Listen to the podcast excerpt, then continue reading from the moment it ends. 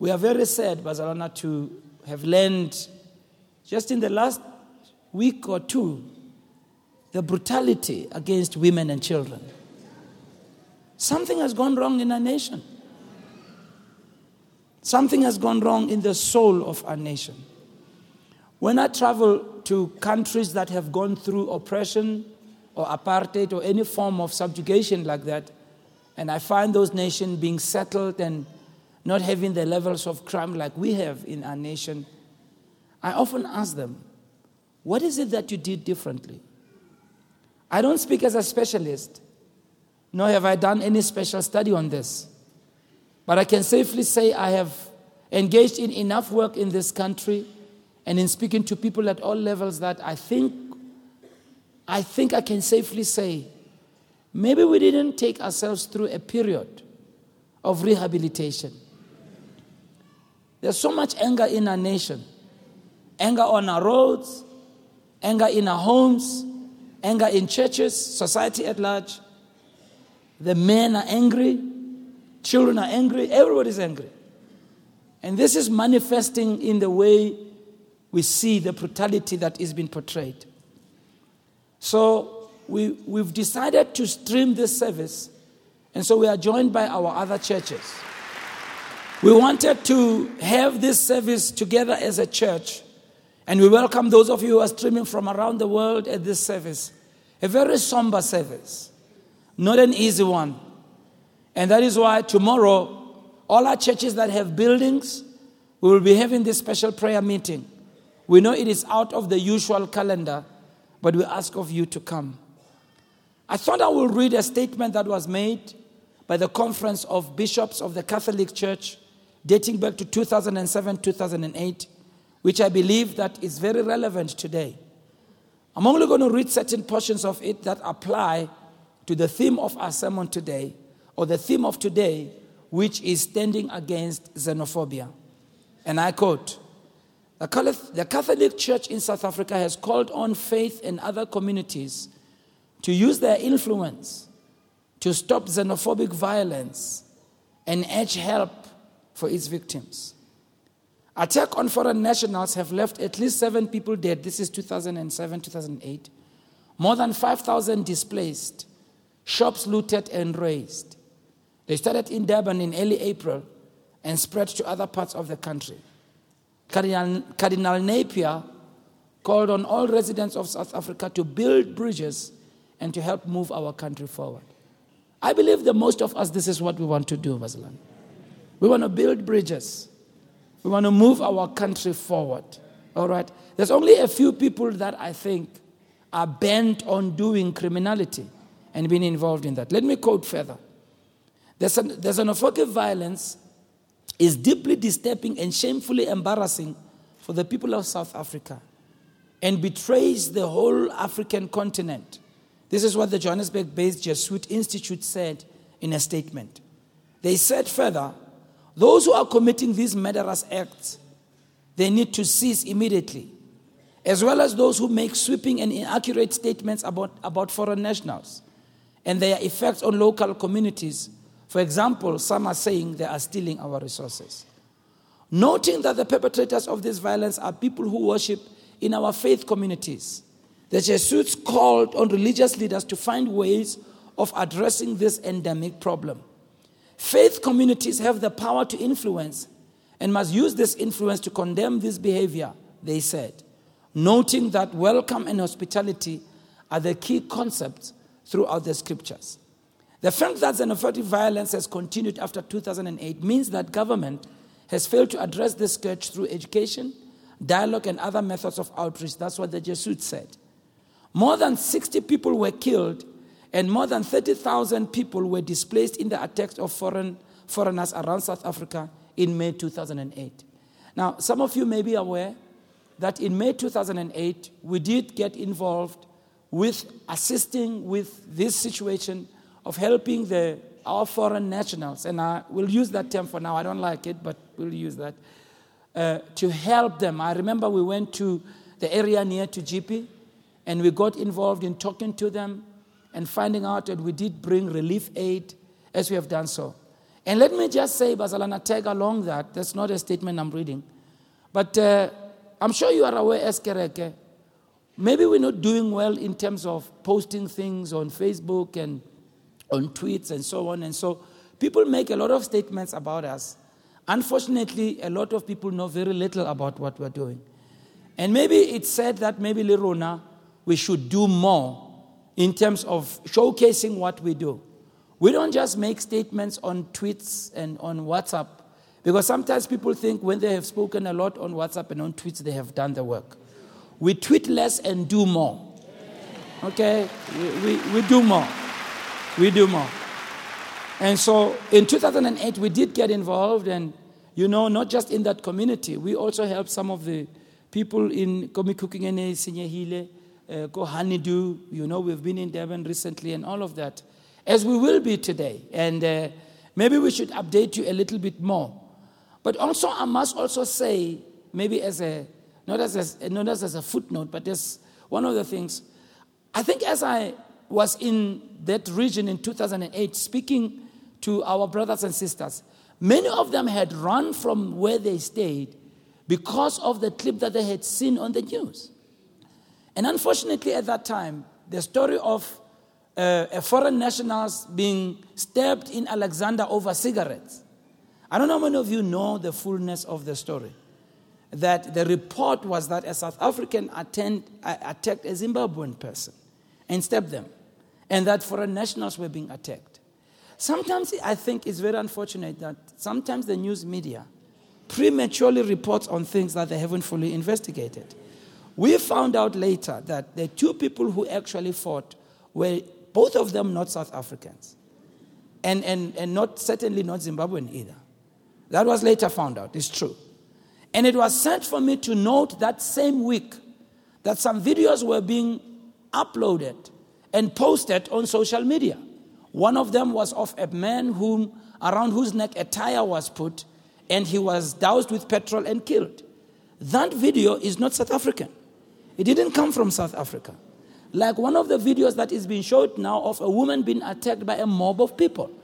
That is fake news. That is not something that's happening in South Africa. Now, as to whether people are being attacked in South Africa, that's true. And this is why, as church leaders, we want to be involved. I think we need to separate fake news from true news. And we need to speak to all people alike. All right?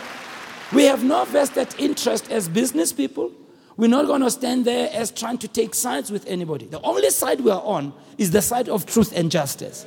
That's the only side. Whether it's foreign nationals who are committing things that are wrong or our own people in South Africa who are committing things that are wrong, we will speak up and we will stand for that truth. Are you understanding what I'm saying? So I want to say that because so much is happening and so much is said. And for those of us who relate with people outside the country, Bazalana, it's so sad because some of these things are being circulated. I'm on some of the WhatsApp groups with, with leaders around the world. And, uh, you know, and, and on one of the WhatsApp groups, they are posting some of these things. And the comments that are being made by some of the leaders. But it's difficult, you know, even to correct. Even if you correct you hang your head in shame because, unfortunately, there are things that are happening here that are not the right things. That's why we believe, Bazalana, the church needs to give leadership. Can you tell your neighbor the church needs to give leadership there? Let me continue reading. It is a sad and traumatic time. We need to, in this sad and traumatic time, we need to make sure that the areas in which we live are places where all feel welcome and safe. This is what Cardinal Napier says. If people have fled our neighborhoods because they felt unwelcome, we need to help them to move back and rebuild their lives. If we know people who do not share our values, we need to challenge them to a conversation of the heart in which, like the Good Samaritan, we see everybody as our neighbor, especially those different from us. I'm going to talk about that at the end. The xenophobic behavior we have seen and the attitudes that lie behind it do not reflect the majority of the people, Cardinal Napier said, noting that we must not allow a few bullies to change how we as people living in South Africa see each other and see ourselves. And that's true, Bazalwan. The majority of us were not xenophobic. And I will tell the foreign nationals that, even if they don't want to hear it, some of them. The majority of us. I mean, we as a church, we've related with people from across the continent. We've had people, guest speakers, we've been there. Some of our members are married to people in some of the other countries. So, you know, I mean, in, in, when we went to Ghana, that was in, uh, what year was it? 1996 it was? 94 when we went. We were so well received in Ghana, you know. Bishop Dag Heward-Mills and, and the church there received us so well. You know, it was such an emotional thing for us to be there, uh, just fresh from democracy. And, and how we, we were shocked and surprised and excited the way our brothers in Ghana, our sisters and brothers in Ghana supported our, our need for freedom. How we were received. I mean, we were received as kings, you know, we were received as royalty. And, and I remember at the end of that service, as we were bidding them farewell, we just broke down and cried because of the way they treated us. They were so good to us. We just felt a sense of familyness with them, you know. And, and, and today I have to hang my head in shame in how we, in return, are treating our, our brothers from the continent. And, and it's a sad thing. And you know, we're trying, some of us, to build bridges as much as we can. So let me continue reading. I'm going to finish quickly, Bazalana. We urge the foreigners, this is what William Slattery said, Archbishop William Slattery in Pretoria said, We urge the foreigners and expatriates to avoid being involved in any unfair labor and illegal business practices. This is what the conference said. And then they said it's not enough to tell Christians to pray for an end to xenophobic attacks. All right? We need to also work in our communities to address xenophobia. Yeah. So, wherever you are, wherever you can make a change, please work. People were looking for change when, we, when the first post apartheid government was elected in 1994. And they've been let down and they're living in squalor. You know, there are many problems we have. There are people who feel like this democracy hasn't brought what they were looking for. All right? And, and, and we also must acknowledge, Barcelona, there's grassroots level people who feel that, uh, you know, and when they see all the things going on, they feel they have been short charged. So there are many layers to this thing. All right? So it's important. So let me close. So as the church, we need to speak out against xenophobia. We, and, and also, South African companies also should do their part to address xenophobia.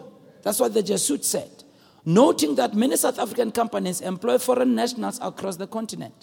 There are strong feelings among locals that many foreigners are here illegally and are involved in illegal activities such as selling drugs and all of that. However, we commit ourselves, Runa, to telling the truth and speaking the truth and correcting some of these views that may not be there. And that whoever is breaking the law, they must get the force of the law coming their way, no matter who they are.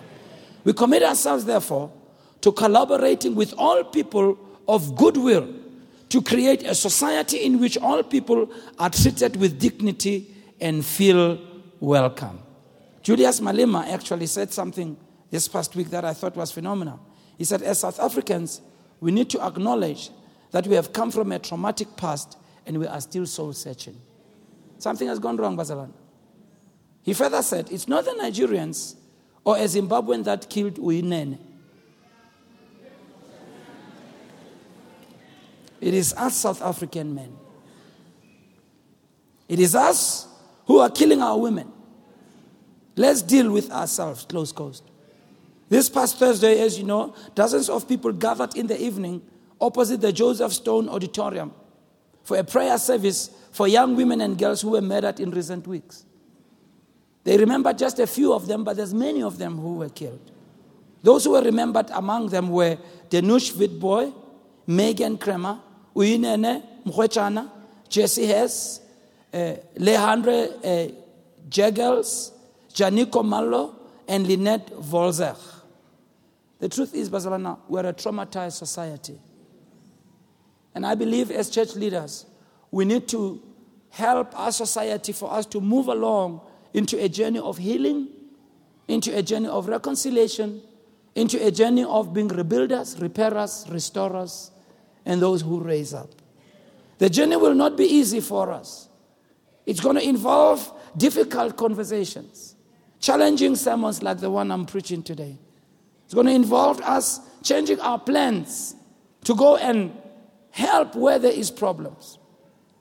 This is going to need decisive action to prevent further damage. As a church, we must stand against the violence against women and children. We must stand against any abuse of any sort. We must stand against racism. As a church, we must stand against xenophobia. And because today we're talking about xenophobia, I lean more on that. We will deal with the others. So much war, so much anger, so much distrust is there in our world today. Realize that the issues of xenophobia are not unique to South Africa. But when you look around the world, you see these signs everywhere. When you look at the UK and the EU taking the positions on the Brexit negotiations, unfortunately, we hear presidents of the world like Donald Trump and North Korea posturing, issuing threats to one another, bringing the world almost to the brink of catastrophe. Time and time again, we see refugees and immigrants being the scapegoats of the ills of society across so many uh, countries. We see people displaced, vulnerable people being treated in a bad way. And those who bear the brunt of this, unfortunately, happen to be the women and the children. Racism, xenophobia, and fear of other cultures is undoubtedly on the rise. And it's been vocalized around the world on a scale not witnessed for many generations. Fear of the other, fear of what we do not know, fear of what we don't understand. As Christians, Bazalwan, we must present a God who transcends racism. We must present a God who will not allow abuse. We must present a God who transcends xenophobia. We want to present a church that is bigger than ignorance, bigger than hatred, we want to model a way of living that shows hospitality and kindness to those of other cultures and those who, whose cultures, particularly, that we don't understand. And for that reason, if the church will not take the lead in this current time, then who will? Who will? The truth is this when we read the Bible, we can't run away from the reality of people living in foreign lands. The very Bible we read that we preach, somehow we seem to overlook the reality of the fact that there are people who lived in foreign lands. And God has pronounced Himself on how foreigners ought to be treated. Let me give you some examples. In Genesis 12, God commands Sarah and Abraham to leave the Ur of the Chaldeans.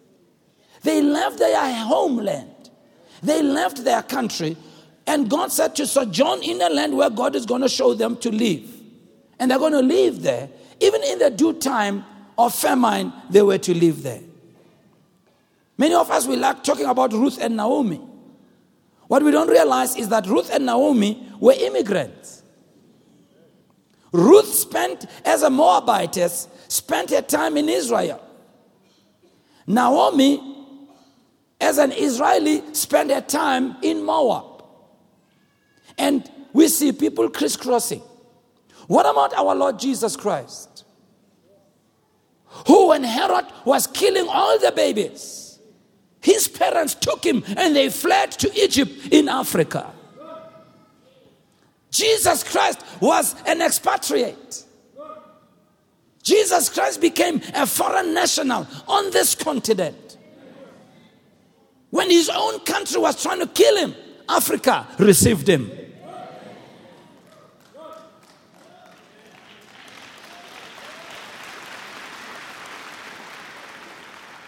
In Matthew 8, you know how radical Jesus was in his preaching.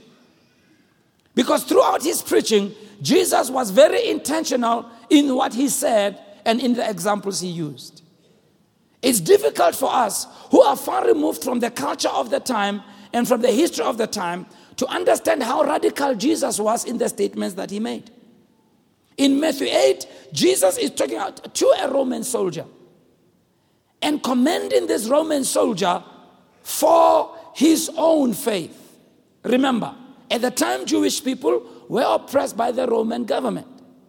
And as a result, there were ill feelings between them and the Romans. Somehow, God has a way of looking beyond and overlooking all our prejudices. You know, as human beings, we have issues. But let me promise you, God's not going to side with any of us with our issues. God will always side with the truth. And so Jesus intentionally after he had spoken to this Roman soldier, who, by the way, came and asked him to come and pray for the servant.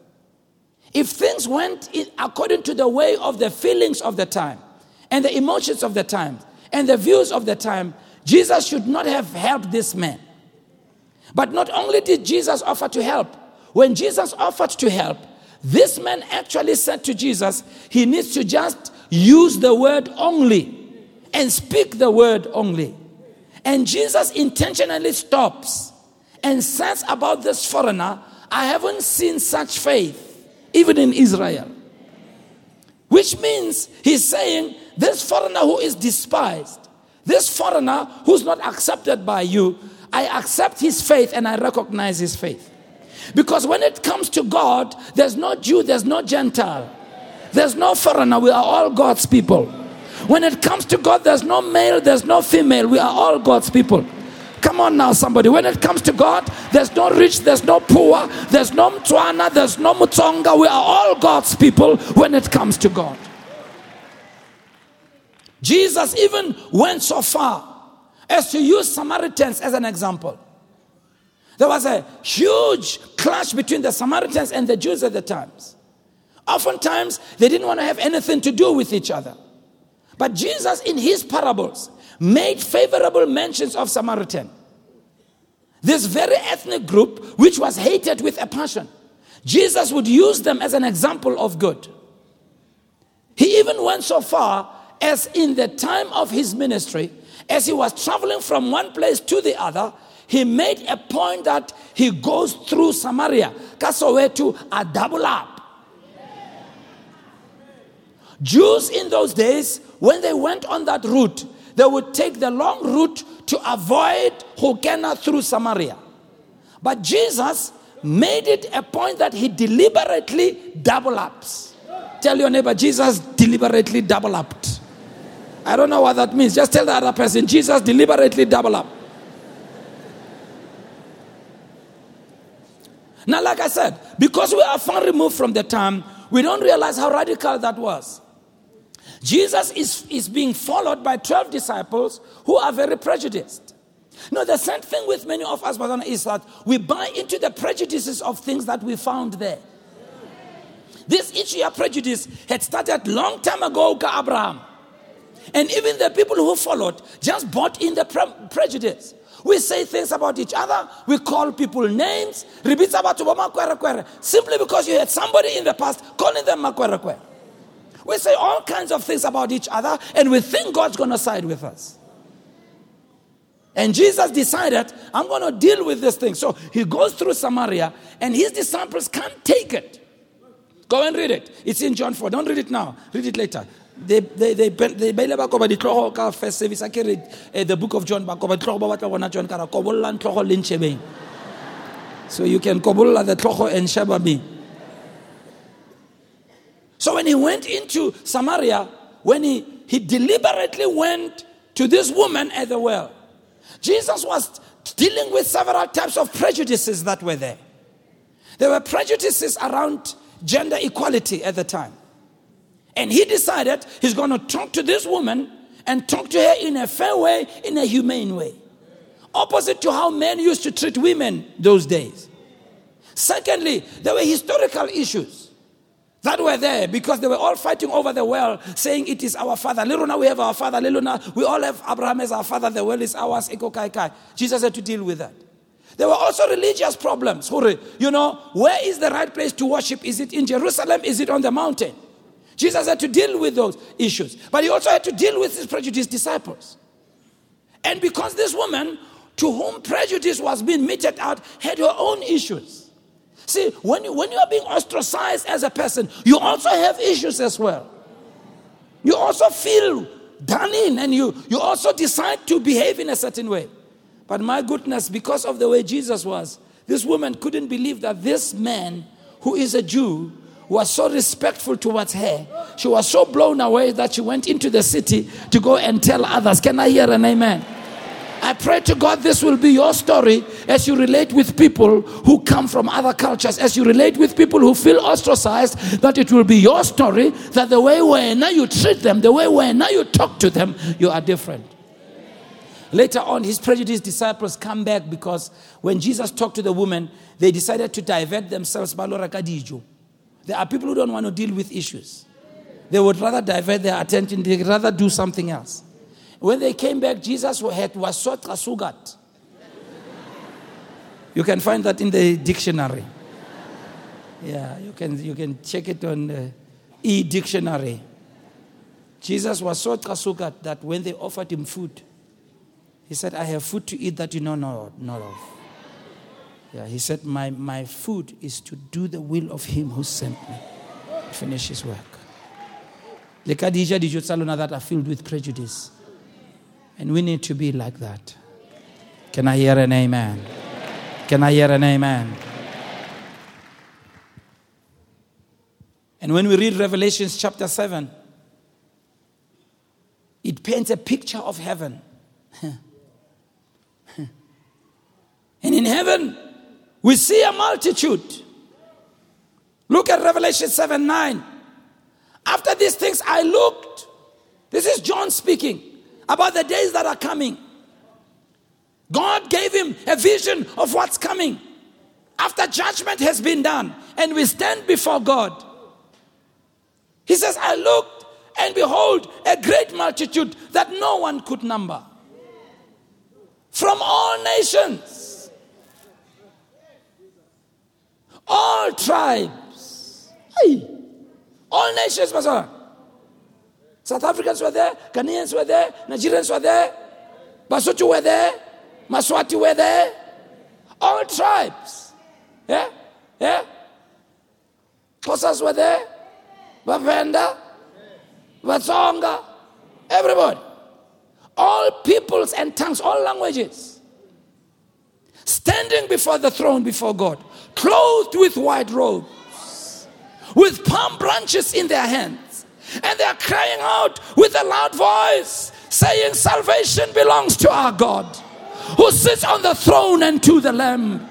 And all the angels stood around the throne, and the elders and the four living creatures fell on their faces before the throne and worshiped God, saying, Amen blessing and glory and, and wisdom and thanksgiving and honor and power and might be to our God forever and forever. That day is coming when we will stand side by side, all nations of the world. I want to say to you, why don't you practice now? If you don't like other nationalities, you're going to hate heaven. Because they'll be there from other nations of the world. Standing next to you, side by side. So I tell people if you don't like children, you're going to hate heaven. Jesus says, Allow the little children to come to me, for of such is the kingdom of heaven. Let's decode it. He says, Allow them to come to me because heaven is full of them. If you don't like children, you're going to hate heaven. They'll be skating down the streets of gold. They'll be jumping up and down the tree of life. They'll be dunking themselves in the river of life. They'll be making noise like you can't believe. You might as well practice now. Tell your neighbor, you might as well practice now.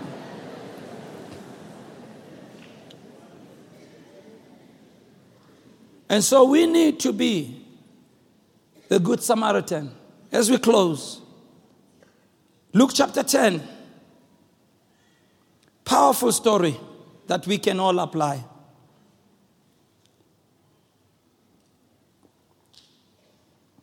It says, And behold, a certain lawyer stood up and tested Jesus, saying, Teacher, what shall I do to inherit eternal life? Jesus said to him, What is written in the law? What is your reading of it? He answered and said, You love the Lord your God with all your heart, with all your soul, with all your strength, with all your might, and love your neighbor as you love yourself.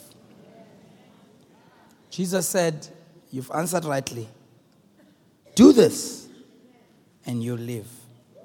But he wanted to justify himself because, you know, Mudimu will always point you to his word.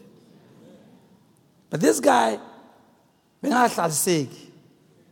of what Jesus said, comfortable. Because he knew he had attitudes and issues. So, in, a, in, a, in, in trying to justify himself, verse 29, he said to Jesus, Who is my neighbor? And Jesus answered, A certain man went down to Jer- Jerusalem, went down from Jerusalem to Jericho. He fell among thieves who stripped him of his clothing, wounding him, and departed, leaving him half dead. Now, by chance, a certain priest came down that road. When he saw him, he passed by on the other side. See, when we pass by on the other side, we are not being what God wants us to be. Likewise, a Levite, when he arrived at the place, came and looked and passed by on the other side. And this is what I'm saying, it's, nice, it's nice to tweet. But it's nicer to do something. Tweet and do something. But a certain Samaritan, you see now, he's using Samaritan as an example. He says, a certain Samaritan. As he journeyed, came where this man was. When he saw him, he had compassion. He demonstrated the compassion, verse 34. He went to him. That's why we're going today. That's why we're going today. Look at your neighbor, Osa, Osa Shape Matsoho or Mara, what's wrong? Yeah, yeah, They're acting like my sermon is boring. It's not boring. What's, what's wrong? Just, just what's wrong? What's wrong? What's wrong? He went to him. Watch what he did. Bandaged his wounds pouring oil and wine, set him on his own animal, his own animal, his own animal, brought him to an inn, took care of him. Some of you, you don't even try to find out about our brothers from the continent. You won't talk to them. Already, already when you relate with them, you already have issues. Let me say this, Bazalana. I think I'm going to say it. I didn't say it in the first service. I'm going to say it now. How I thought you would say go deeper.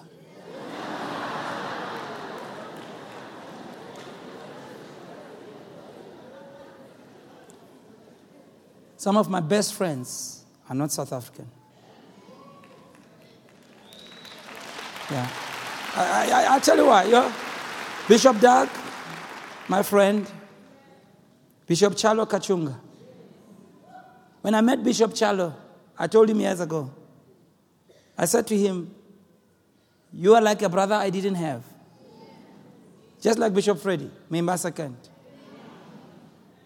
So you have friends across nationalities, you have friends across, across nationalities, you have friends across the border.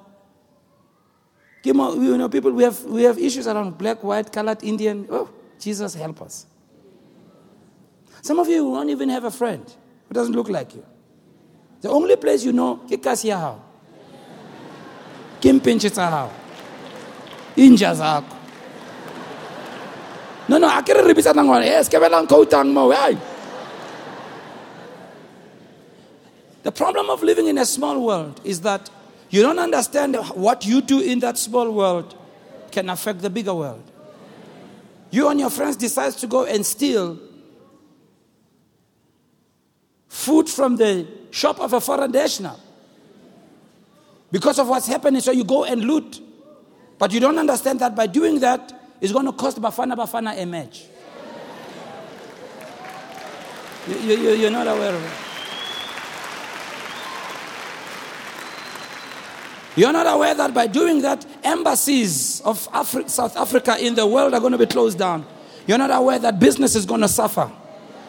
Business are going to be burned down. Just because of a Coca Cola. And the funny thing, people say, no, they're, they're selling poisoned food. And that's what I don't understand. That, that, that's what I don't understand.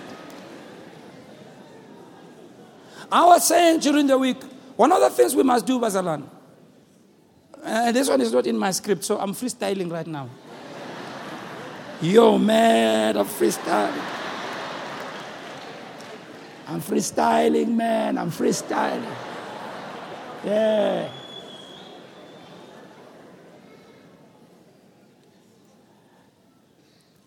Many people on our continent have had so much problems in their countries that they were forced to leave their countries seeking for help. And that gave them perspective of what it feels like to be all alone in a foreign land. And where the things where you are are not working and you have to go for help. And to a large extent, some of them, it has given them perspective. One of the things that unfortunately is an aftermath of our having been separated from the rest of the world, we don't know what it feels like to have a dysfunctional country. And we don't know what it's like to not be in your land and have to go live somewhere else. We don't have an appreciation of how you wish you can be treated when you're in another land.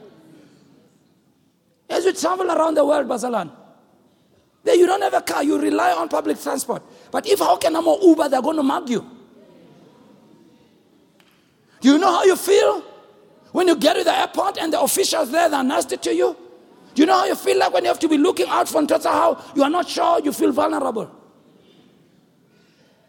The one thing we need to do in our nation is to educate our people about that. And the best way of educating us, Basalan, is to travel. Yeah. Travel. Travel. Yeah. No, don't go far. Just, just across the border, fellow, you go Swaziland. Just cross the border, or go Zim or Zambia. Just go there for a while by yourself, eh? I've driven on the continent. There's a time I drove right through Zimbabwe going to Zambia. Took us 24 hours to go to Lusaka. Driving by road, non-stop. Fifth, you know how it feels like to be stopped by a traffic cop over Tanchele. And you don't have the, the local currency. And they give you a spot fine bar patala manch, or you go to jail. See the small world? You don't know how it feels like. We don't know how it feels like. We don't know how it feels like, Barcelona, to have to go to another country and try to make a living. Because things in your country are not working. Many of us, we don't have the compassion to see what's going on in other parts of the world. I'm telling you. And that makes us to be very, very arrogant towards people who don't have and make statements. We should be grateful for what God's given us. We should be grateful to have a country like we have. And we should even be more generous. And the sad thing for me that gets me is we're treating our African brothers like that. When other nationals, the Germans and the Chinese and the everybody, they are taking the rest from us, but now we don't do that to them. No, Lala Sanrat is fine. It's okay. We need to be instruments of peace. Can I hear an amen? So we know the story of the Samaritan. He bandaged this man, took him to the inn, verse 32, 35, paid for him, told the innkeeper, take care of him, and whatever you spent, I'll come again and I'll repay you. Hey, this guy. And then, verse 37, Jesus said, he should, Who's the one who's a neighbor there? And uh, he said, Well, the one who showed mercy on him. Jesus says, Go thou and do likewise. Let me rephrase that. This question is not who is your neighbor. Let me borrow from Martin Luther King. This story is not about who is my neighbor. This story is about who can I be a neighbor to.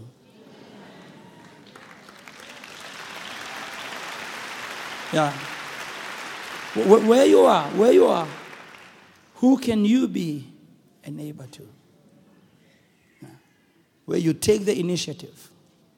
Let me close. Leviticus 19, verse 33 and 34, it says, Leviticus 19, 33 and 34.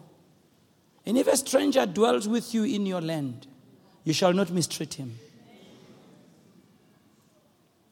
The stranger who dwells among you shall be to you as one born among you.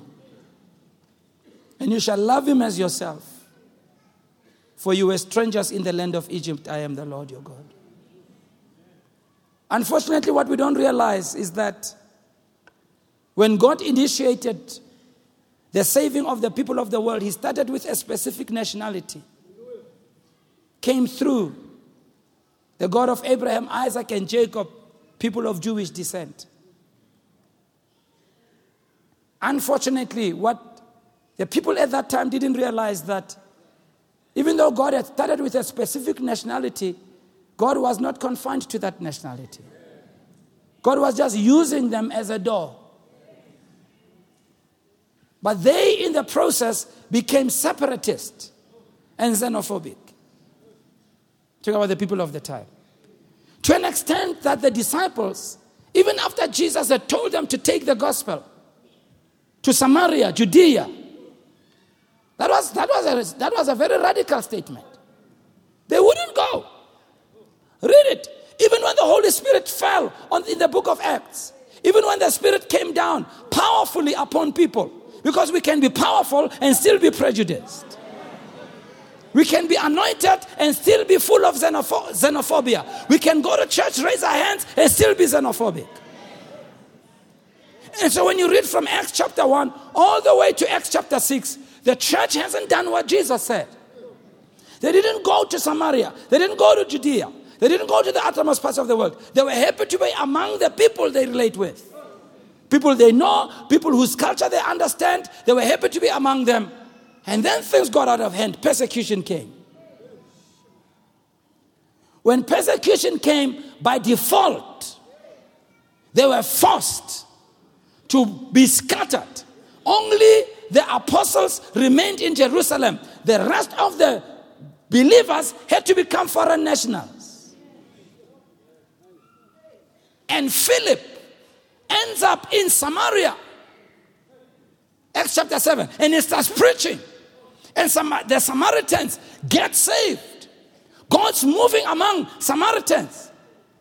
But when the Jews come to Jerusalem, they are still not fully convinced that God can save foreign nationals. And so they had to send for the apostles. When they came there, when they stood and checked what God was doing, because see, God's not going to buy into a prejudice. God's going to also move and challenge what we are thinking. And thank God they got filled with the Holy Spirit. But even with that, they still hadn't been cured yet. Peter, even if he's one of the leading guys, he still has issues in his heart. God said, Kita moncha. Look at the neighbor say, Mudimuta So one day here is Peter. He's praying on a housetop. And as he's praying on a housetop, this is Acts chapter 9, chapter 10. As he's praying on a housetop, he sees a, a, a being brought from heaven filled with all kinds of animals. And a voice says to him, Kill and eat. Peter says, No, Lord, you know, you know. I mean, I can't eat what's, what's uncommon. I can't eat what is defiled. I can't, and, and it happens three times. What he doesn't know is that there's a guy called Cornelius. He's not a Jew. He's a foreign national in another part. This guy is doing what's right. He's praying. He's giving alms to God. He's worshiping God. And God wants to bring the gospel to him. God said, I will use this guy. You know, sometimes God uses you even if you tlaka tlaka come. Because I'm going to use this guy, even if he has prejudice in his heart, I'm going to use him.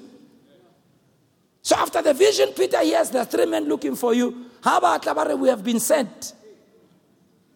And the voice says to Peter, Go doubting nothing. So why uh, to the house of Cornelius? Agakosho. When he arrives there, he is among foreign nationals, Gentiles. He's not comfortable. He doesn't want his brothers to see them because some of us, we don't want to stand for the truth. Yeah, we are concerned with Mkenga and outlawing. There are times when God moves you, you have to stand for the truth in spite of what Mkenga I say. So here he is, he's uncomfortable. Mara, come on. Then his vision comes back. How? So this is what I was seeing. So he starts preaching. The Cornelius says, Mona, the, the, the, the angel told me you must tell us where's through which we'll be saved. He starts preaching. He starts quoting God's word. He starts preaching. And God says, I'm not going to wait for his altar call. I want to solve this guy, Muruti Teti. I won't even wait for him to say, Come to the front. I won't even wait for them. I'll, I'll get them saved there and filled with the Holy Spirit. So whilst he's still preaching, the Holy Spirit fell on all those who heard the word. Come on, somebody give the Lord a shout.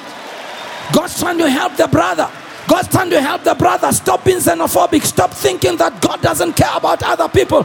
God fills them with the Holy Spirit. Can I hear a good amen?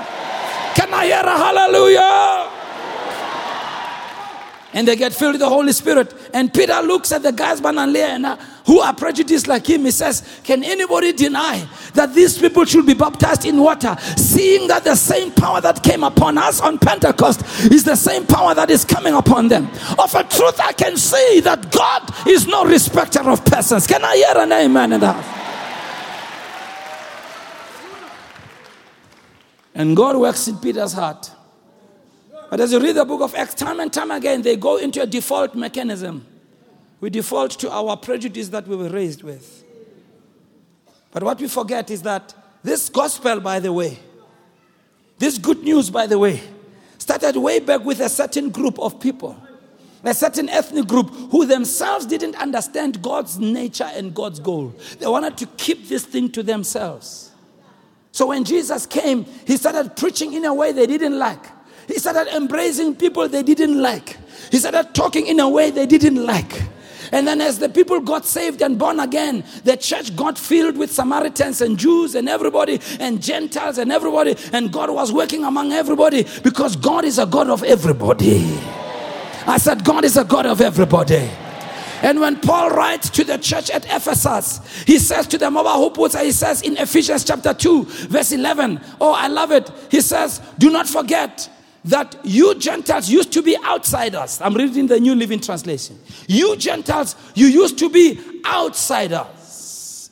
You were called uncircumcised heathen by the Jews who were proud of their circumcision even though it affected only their bodies and not their hearts. In those days, you were living apart from Christ. You were excluded from the citizenship among the people of Israel. You didn't know the covenants and the promises God had made to you. You lived in this world without God and without hope. But now you have been united with Jesus Christ.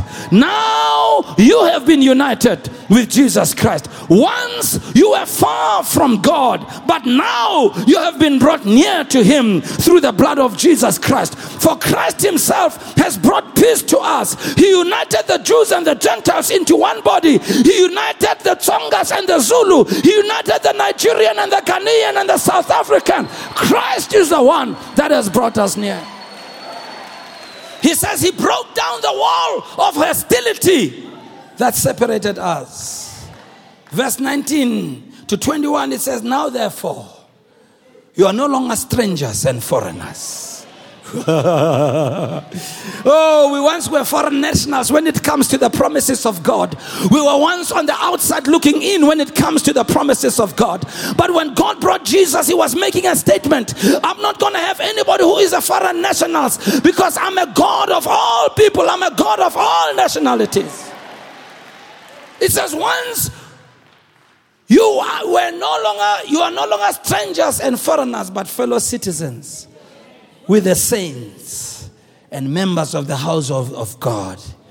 Having been built on the foundation of the apostles and prophets Jesus Christ Himself being the chief cornerstone, in whom the whole building is built and is being fitted together. It's almost like when God, when you fit the bricks together, unka Musutu, unka Mutsonga, unka Nigeriano, unka South Africano, unka male, unka female, unka rich, unka poor, unka tall, unka short, educated, uneducated, unka mutu sababu mukukung, ko gated community. That's what the church is about. Can I hear an amen? That's what we must demonstrate as people of the church. We've come from all backgrounds, from all nations of the world, under one agenda, under one God. And his name is Jehovah God. When we worship Him, He doesn't hear my nationality. When we worship Him, He doesn't hear how rich or poor I am. When I call on the name of Jesus, there's only one name that has been given to man through which we can be saved. That's the name of Jesus. Can I hear an amen? No matter what country, you can say Jesus in Australia, Jesus in America, you can say Jesus in Hong Kong, Jesus in South Africa, and Jesus will hear you because we are one nation under God. Can I hear a shout?